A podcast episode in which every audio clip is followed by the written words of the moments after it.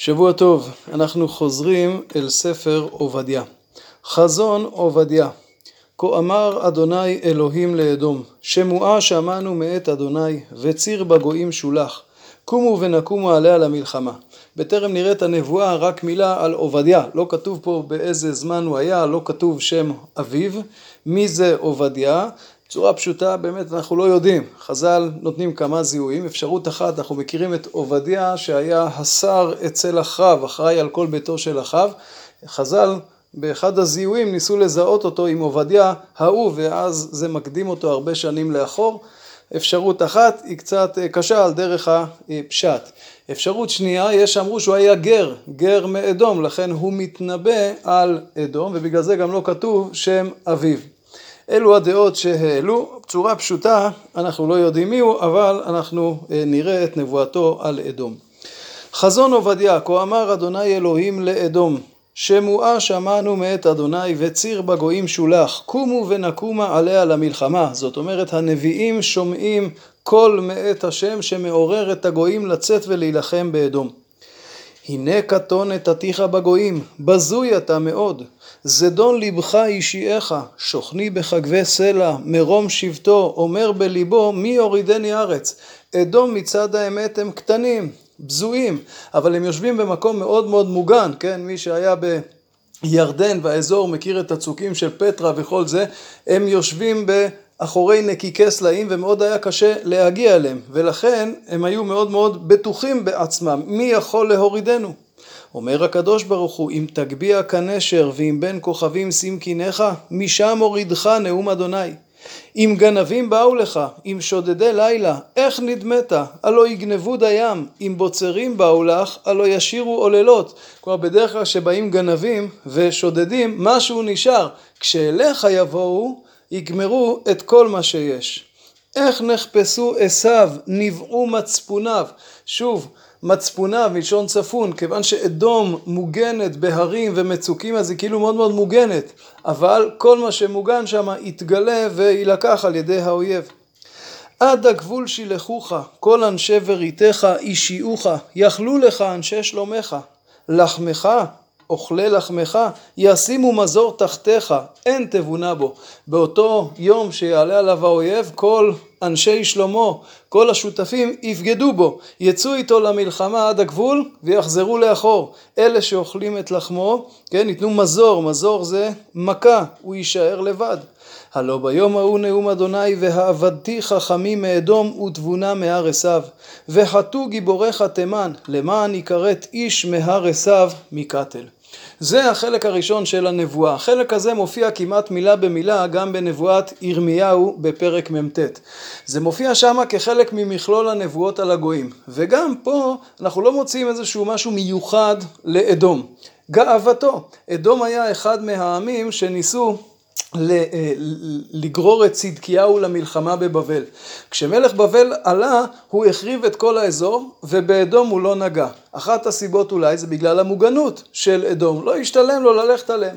ואז בא אדום ובגאוותו אומר, תראו, את כולם הורידו ורק אותי לא. זה גם מביא אותו למחשבות נוספות כפי שמיד נראה. אומר לו הנביא, ולכן זה מופיע שמה בנבואת ירמיהו, אבל מופיע גם פה, אומר לו הנביא, אל תתגאה, תדע, אתה עוד עתיד ליפול. ואכן, ממש לפני נפילת בבל, יצא מלך בבל למסע כיבושים וכבש את אדום והכרית אותה לגמרי. אבל החלק השני של נבואת עובדיה, פה אדום מקבל תשומת לב מיוחדת מעבר לכל שאר הגויים. ובואו נראה. מחמס אחיך יעקב תכסך בושה, ונכרעת לעולם. ביום עמודך מנגד, ביום שבות זרים חילו, ונוכרים באו שעריו, ועל ירושלים ידו גורל, גם אתה כאחד מהם. ואל תראה ביום אחיך ביום נוכרו, ואל תשמח לבני יהודה ביום עובדם, ואל תגדל פיך ביום צרה, ואל תבוא בשער עמי ביום עדם, אל תרא גם אתה ברעתו ביום עדה, ואל תשלחנה בחילו ביום עדו. ואל תעמוד על הפרק להכרית את פליטיו, ואל תסגר שרידיו ביום צרה. פה יש טענה ייחודית לאדום. פה אדום קרוי אח, מחמס אחיך יעקב תכסך בושה. אתה לא עוד אחד מכל העמים, אתה אח, צאצאי עשיו, ולכן יש ציפייה ממך להתנהגות אחרת. והנה, כאשר חרב בית המקדש, כאשר עלו גויים על ירושלים, אדום עמדו מנגד, לא הצטרפו. רק רגע, אתם הרי קראתם לצדקיהו, קראתם ברית ביחד, וכשהגיע המלך בבל פתאום נסוגת, בגדת. הוא לא היחיד שבגד, אבל אתה אח, ממך מצפים יותר.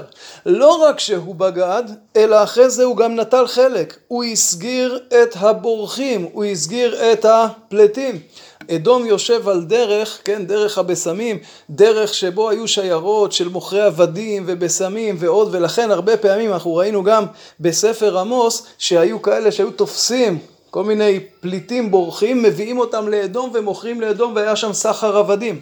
אז אדום א' לא עוזר, ב' הוא שמח על כך, ג' הוא גם נוטל חלק, הוא עוזר ומסייע ואפילו יש לו יומרה לתפוס את המקום.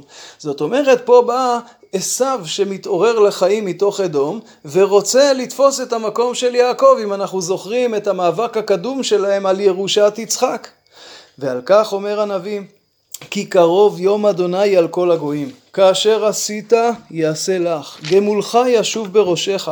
כי כאשר שתיתם על הר קודשי, ישתו כל הגויים תמיד, ושתו ולעו והיו כלא היו. ישתו את כוס התרעלה. אתם שתיתם ופגעתם ביעקב בזמן חולשתו, אתם עתידים לחטוף. ובהר ציון תהיה פלטה, והיה קודש, וירשו בית יעקב את מורשם. אל תחשוב שאתה תירש את יעקב. יעקב יחזור בחזרה, וירש גם את מקומו וגם את אלה שתפסו את ארצו. והיה בית יעקב אש, ובית יוסף להבה, ובית עשיו לקש, ודלקו בהם ואכלום, ולא יהיה שריד לבית עשיו, כי אדוני דיבר. וירשו הנגב את הר והשפלה את פלישתים, וירשו את שדה אפרים ואת שדה שומרון ובנימין את הגלעד. כלומר, גולי ישראל יחזרו בחזרה, ירשו את הנגב. ירשו את הר עשיו בנגב, ירשו את הפלישתים מהשפלה, וכן הלאה. וגלות החל הזה לבני ישראל אשר כנענים עד צרפת, וגלות ירושלים אשר בספרד ירשו את ערי הנגב. וכל גולי ישראל שגלו ונמצאים בצרפת ובספרד יחזרו בחזרה וירשו את כל ארץ ישראל. צרפת וספרד אגב, מעניין, רוב הפרשנים לא מזהים את זה עם צרפת וספרד של ימינו, אלא כמו שאליהו ברח אל האישה הצורפית צרפת שם בלבנון וגם ספרד זה איזשהו מקום באזור. הרד"ק מציע שאכן זה צרפת וספרד של ימינו. אולי בגלל זה שמו את עולי ספרד בעיירות הפיתוח בדרום, בנגב, כן? בן גוריון היה בקיא בספר, אבל לא, זה רק במילתא דבדיחותא. ועלו מושיעים בהר ציון לשפוט את הר עשיו והייתה לאדוני המלוכה. אז אם כן, אם נסכם, אדום תופס מקום מאוד מאוד נרחב אצל הנביאים, ירמיהו, ישעיהו, עמוס, עובדיה ועוד. הסיבה זה כמובן מעבר לסדר גודל של אדום כאומה, אלא יש פה משהו עמוק שמתחיל כבר ממאבקי יעקב ועשיו. החלק הראשון באמת עוסק באדום כאדום. כאחד מכל העמים שהקיפו את ירושלים בזמן שהם נפלו.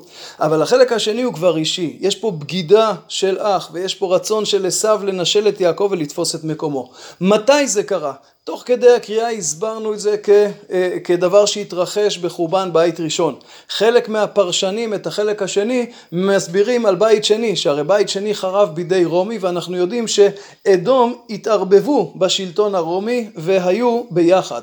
חז"ל דרשו את הנבואה הזאתי לדורות על רומי ובאמת שני החלקים מאוד מאוד מתאימים. רומי בהתחלה כשהיא הייתה עדיין פגאנית אז הנקודה שלה הייתה של אומה שהייתה מאוד מאוד גאה בעוצמתה ובכוחה ועל זה מתאים מאוד החלק הראשון של נבואת עובדיה שאומר קטון את עתיך בגויים בזוי אתה מאוד זדון לבך אישייך על מה אתה מתגאה כל כך? אתה לא כזה גדול החלק השני, אחרי שרומי התנצרה, שמה פתאום הגיע המקום שהם רוצים לתפוס את המקום של עם ישראל. הקדוש ברוך הוא זנח את עם ישראל, והם עכשיו יהיו כביכול העם הנבחר.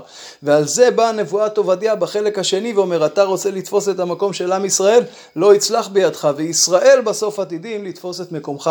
ובעצם חז"ל ראו פה כנבואה שתחילתה עוד ביעקב ועשיו, קוראים את זה כהפטרת פרשת תולדות, נמשכת אל יחסי אדום וישראל, והלאה אל רומי וישראל, עד הפסוק שמסיים, ועלו מושיעים בהר ציון לשפוט את הר עשיו, והייתה להשם המלוכה, שעוסק כבר בגאולה השלמה, שבה עשיו יקבל על עצמו את סמכותו ועולו של יעקב, שישפוט ואז תתגלה מלכות השם בעולם. שבוע טוב, שנה טובה וגמר טוב לכולם.